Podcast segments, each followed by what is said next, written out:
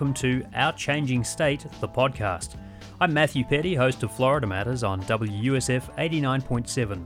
For this podcast, we're taking a deep dive into topics that seem to be changing by the minute, from the environment and the economy to our politics and culture. For decades, people have been drawn to Florida by the warm weather, the beaches, theme parks, and lack of state income tax. But in the past few years, Florida's booming population has shifted those changes into overdrive. Our reporting for this podcast included an online survey where we asked people like you to share your take on this state we call home. Well, that's right, you and your neighbours drive the conversation we're having with residents and topic experts. Thanks for being here. We hope that we all learn a little more about our changing state in the process.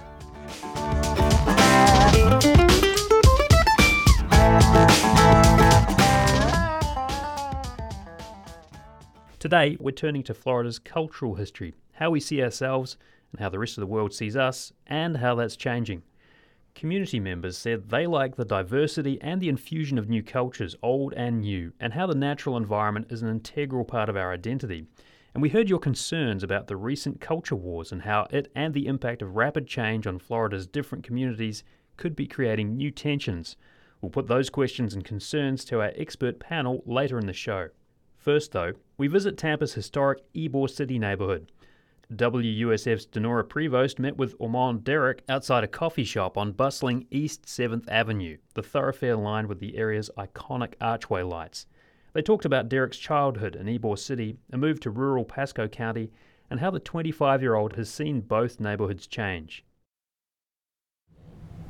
So just tell me about what it was like to, to grow up here. Um, growing up here, it was different. Different's probably the best word to describe it. And you could say that for about a lot of places in Florida, but Tampa's kind of a special spot that we have. We're, you know, 20 minutes from St. Pete. We have the huge Cuban influences, the German in- influences, Spanish, Irish influences. Every immigrant really has passed through and come to Ybor and made it what it is. But what made it so special was just the sense of community and the sense of kind of just acceptance that was here, um, regardless of who you were, because it's the immigrant district. It's where everyone came to find a new home, and that really transcended generations, even from the you know the original generations that first migrated here. Um, you know the Cuban immigrants in the late 1890s, early 1900s, from the first wave of Cuban migration up until now, and people coming here. I lived here, well, when I was born in 1998 until about 2010, I believe is when my family moved. We moved out to Dade City because after the housing uh, crisis in 2008, we unfortunately are some of the victims of that and were saddled with mortgages we couldn't afford. Long story short, we moved out also because of just kind of the the neighborhood and the crime and things like that. We wanted to get to more of a safer place because this Ybor City wasn't always like the fun party, you know, nice place that it is now. It was always a great neighborhood, always a nice place, but it was a little bit rough around the edges. But even after we moved, my family still, the rest of my family still remained here. So, you know, I would spend every weekend here with my abuelita at her house up the street. Um, I would come visit my tias, or I would go visit my bisabuelita, my great grandmother, who lived in Gibsonton. So, like from here, 15 minutes away it was kind of hard. You know, my parent, my family always had a car, so we were able to move around pretty frequently. But as a kid, you know, you could only go so far. You could only take the bus so far because it really didn't go many places. But I mean, even growing up then, it was kind of a different sense of community.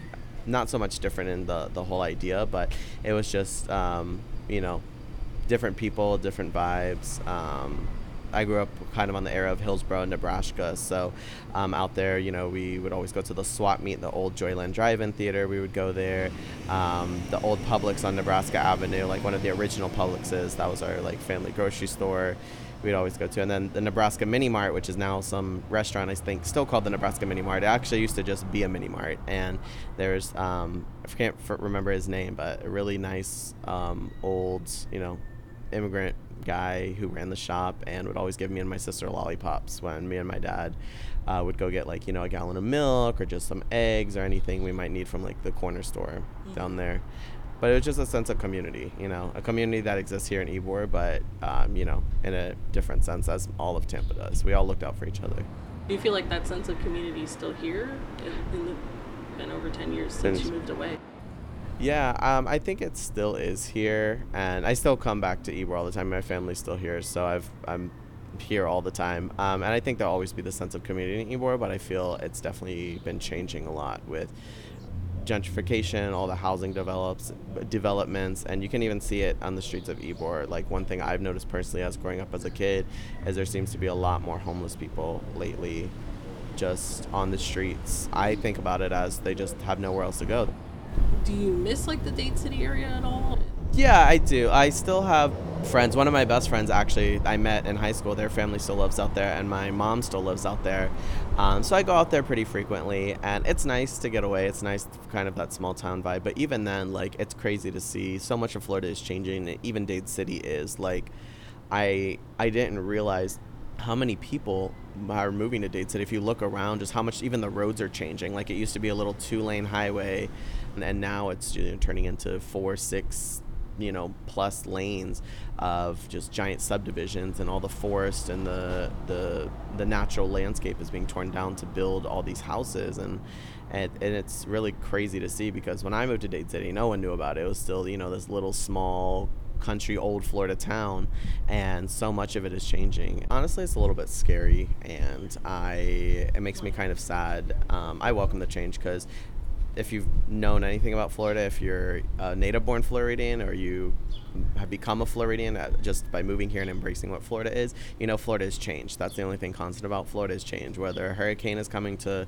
chase us down and wipe us out, or if it's you know another subdivision popping up down you. But I welcome people to come to Florida. My favorite thing is my bringing my friends from out of state, from out of the country that just see Florida through the news and the wild lens of the place I live, and showing them the real Florida and how it is to be here, and opening their eyes to that. And I want everyone to have that experience and live in this beautiful, wonderful place, or at least visit and you know, be have that experience. But the way that we're being built, that or the way that it's being built and the way that it's being done is just so unsustainable and just not not good for Florida, not good for the people, not good for the environment, not good for anyone except maybe land developers.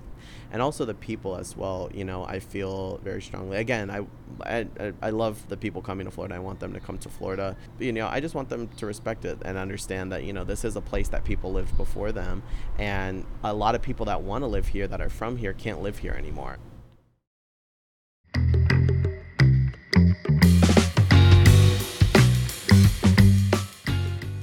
If you'd like to hear an extended version of each episode of Our Changing State, or if you'd like to listen to archived episodes of our weekly show, Florida Matters, visit our website, wusfnews.org.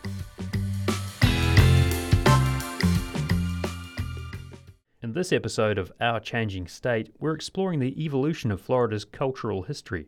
So let's put the comments and questions you submitted on culture to our expert panel. Well, William Gravely is a long-time St. Petersburg resident and business owner. William, thank you so much for joining us. Thank you for inviting me. Also joined by Dr. Sarah McNamara. She's an assistant professor of t- history at Texas A&M University and the author of Ybor City, Crucible of the Latina South, which was just published this year. Dr. McNamara, thank you so much. Thanks for having me. And Joanna Robotham is the curator of modern and contemporary art at the Tampa Museum of Art. Joanna, thank you as well. Thank you so much. Pleasure. So many of the people we talked to in the community in Tampa Bay in our reporting for this series, comments and questions we got from our listeners, they had things to say about the influx of new people to the state.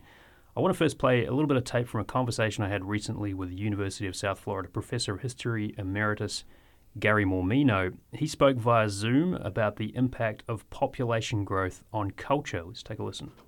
I think in 1940, there was something like an 8 million population gap between New York and Florida. Florida was the smallest state in the American South on the eve of World War II, smaller than Arkansas.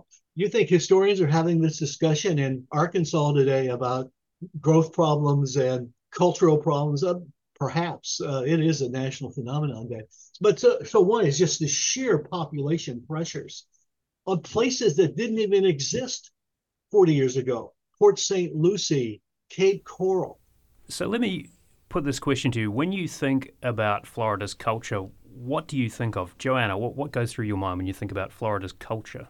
You know, I consider myself still a relative newcomer to the state. I moved here from New York City about uh, seven and a half years ago. And so I've been really privy to see these changes, um, in particular in the arts and culture sector.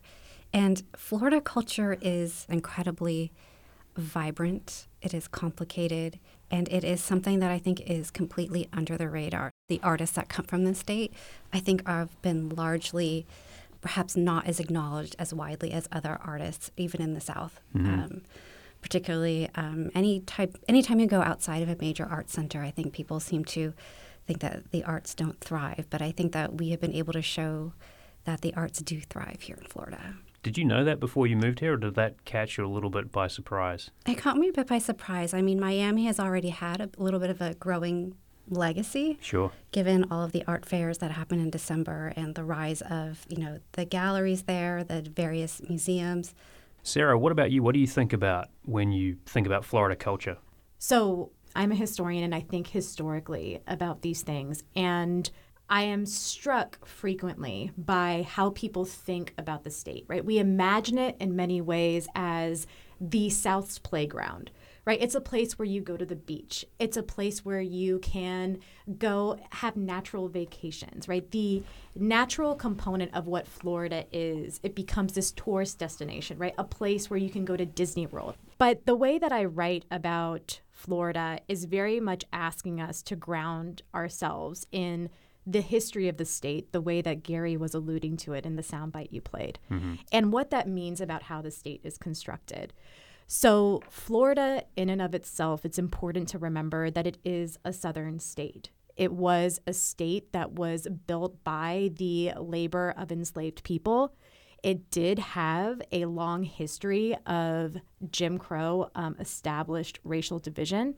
And upon those things, it creates an environment where Florida's incredibly diverse population has to figure out where it fits within this. Florida very often, right? The Florida that is sold is a Florida that doesn't involve those complications. But we imagine Florida as this just like tropical paradise, but the reality is that it's much more complex. Hmm. So when we look at things that are happening today, especially in the political landscape or within the cultural landscape, what we're really seeing is the Florida that has long existed that is in conflict with the Florida that people imagine. hmm William, what's your take on Florida culture? Florida culture is very um, diverse in terms of culture, social, economic status, all of the things that um, Dr. Mac- McNamara just uh, just alluded to uh, are very, very true, uh, and there's still a big social economic divide, and I'm witnessing it uh, for myself in St. Petersburg in terms of the um, gentrification of our neighborhoods. All of the poor and homeless people have been pushed out of downtown because of all the high rises. There's been little or no uh, infrastructure or any kind to any kind of thing to help those who are struggling. People are being totally priced out of anywhere to live. Now, on the other side, I think that Florida is a is a wonderful, diverse society that has much to offer um, anyone who comes. But it is it's much harder for people who are starting from the bottom um, to ever get off the bottom because there's there's really there's there's no help for them. Let me read a comment from one of our listeners, Sharon Henry in Tampa. She had this to say about culture. Tampa has a vibrant culture with many different groups LGBTQ, Hispanics, the elderly. Ybor City is a treasure. I feel that as more people come to the state, we are becoming more homogenized. I lived in St. Pete for 20 years before moving to Tampa in 2009, and I see this happening in St. Pete. Uh, Sarah, I wonder if we could just talk a little bit about the ethnic breakdown of the region and just some numbers. For context, there are about 3.2 million people living in the Tampa, St. Petersburg, Clearwater metro, another 2 million or so in surrounding counties. And in the six largest counties, the Hispanic population ranges from 10 to 31 percent, while the black population ranges from 8 to 19 percent. So that's kind of a snapshot of where we are in this part of Florida. But when you think about that idea of homogeneity and, and things becoming kind of more homogenous, what do you think? Is that is that is there some truth in that? Right. So I would ask the listener to look around where she lives and to think if I walk outside of this neighborhood, what does this look like? One of the interesting things about Ybor City is that it kind of falls into this. There's the Ybor that people can imagine that it was, right? This place where you can go to the Columbia restaurant or you can go to the new Italian restaurant. Santo Stefano, that's down there. Hmm. But if you walk outside of 7th Avenue, Ybor City is at its heart a black community now, right? It is one of the areas where there is affordable housing, but it is also a place that was once a Latinx community. And that shift wasn't a comfortable thing that happened. And still, there is much resistance over whose legacy owns this area and what does memory look like. So I wouldn't say that we are in any way homogenizing. I think looking at Florida, looking at demographics as they are, Florida is one of the most ethnically and nationally and racially diverse states in the US South. That's something that makes it different than other states in the southern region, especially where there is a majority right, white or mm-hmm. black population with a smaller Asian subset, or where there has been a recent Latinx increase. I would push against the idea of homogeneity and ask the listener, you know, to go in different areas and walk outside of what feels most comfortable to them. I wanted to also just play another soundbite from Gary Mormino, who had this observation about culture in Florida. Let's take a quick listen. Culture is political in Florida, uh, be it relationship with Cuba, slave heritage, homelessness, uh, etc. I mean, you just go on. Florida, Florida is kind of a touchstone to America today. Every issue that's a hot issue in America either begins in Florida or it's defined in Florida. Immigration has been an issue for for decades and decades, and and you can just go on and on. Uh, and, and Florida is a major player. William, when you think about the Florida that you knew growing up, and then compare that to what we are now, what do you what do you think? And I wonder if you sort of see an increase in people being uh, judgmental or, or, or less accepting. Like, how do you think that culture has changed? having lived here for most of my life, I see and feel the changes in the temperature, the the the just just how so many things have, have changed. And now with the with the increase of the population and all of these people moving from other places who think that $1,800 a month for a studio apartment is a bargain, that's a problem when most people here still let make less than $20 an hour. Hmm. You know, we've just getting like I had a conversation with my nephew and and one of his friends the other day said, "Yeah, we're making more money, but it costs so much more to live. We're still just breaking even." And then also, I mean, when we talk about culture, I think particularly because we're in a in a present state of so many culture wars being fought, I'm kind of with Dr. McNamara. If people would come out of their four walls and get to know some people, and and I just see Florida as on one hand we're we're we're we're diverse and people don't know how to get along, but on the other hand, I think if we start taking more attitude to be nice and be courteous and be kind and to get to know other people, hmm. it will be so much better. Sarah, I wanted to come back to Gary Mormino's point about culture being political. What, what's your take on that? I 100% agree with Gary. The more divergent, right, that things become, there is a subsect of the population that will align with the the rhetoric that we oftentimes hear is as though there was a time when everything was easy for everyone or when everything was really simple. And the people for whom something was simple, there's generally a large portion of the population for whom it was not simple. Right? So the uh, laws, the emergence of things like culture wars or denying COVID or pushing against public health, right? There are certain people for whom that is beneficial, and then there is a broad majority for whom it is not. The difference is it's how it's able to be politicized and how it is able to bifurcate a population. The difficult thing is that there can be a broad swath of people who are like, you know, I agree with this, but I don't agree with that, where it isn't necessarily as simple. Many of the shifts that occur or the environment that we see right now, it will take meaningful collective mobilization to undo because many things have been done legally and they have been done structurally. And those are shifts that we have to come to terms with and figure out where does community say, right, this isn't necessarily who we are, right? This is a who a certain subsect is mm. and how to make that operate. Doing that means all of us having a moment where we sit down and we reckon with the current moment that we're in and think how do we get to the place where when you're walking down the street, right, and you're in the midst of June, where there are ample pride parades, right? That is a part of the community where there are, you know, drag shows are a part of the landscape of Florida and long have been a place where that is, where black communities can access affordable housing the way that William's talking about. All of that has a place here, but it just means thinking about Florida beyond the headlines. Hmm. Joanna, uh, let me ask you. I mean, what do you think is possible? How, how are you going to see uh, the Florida that you that you love kind of embodied in the in the culture we take forward from here? There is so much more to Florida than just say beautiful, you know, utopian landscapes. That the arts here are complex. The artists that work here are incredibly smart and talented, and their work is worthy of national, international attention. We have been speaking with Dr. Sarah McNamara, Assistant Professor of History at Texas A&M University and author of Ybor City, Crucible of the Latina South. Uh, Sarah, thank you so much for joining us. Thanks for having me. Also joining us today, William Gravely, longtime St. Petersburg resident and business owner and educator. William, thank you so much. Thank you for having me here. And Joanna Robotham, curator of modern and contemporary art at the Tampa Museum of Art. Joanna, thank you. Thank you. Thanks for listening to Our Changing State. Find more details about this series from WUSF Public Media, including photos of the people we're meeting across the Tampa Bay region, on our website, wusfnews.org. Find us on Facebook and Twitter.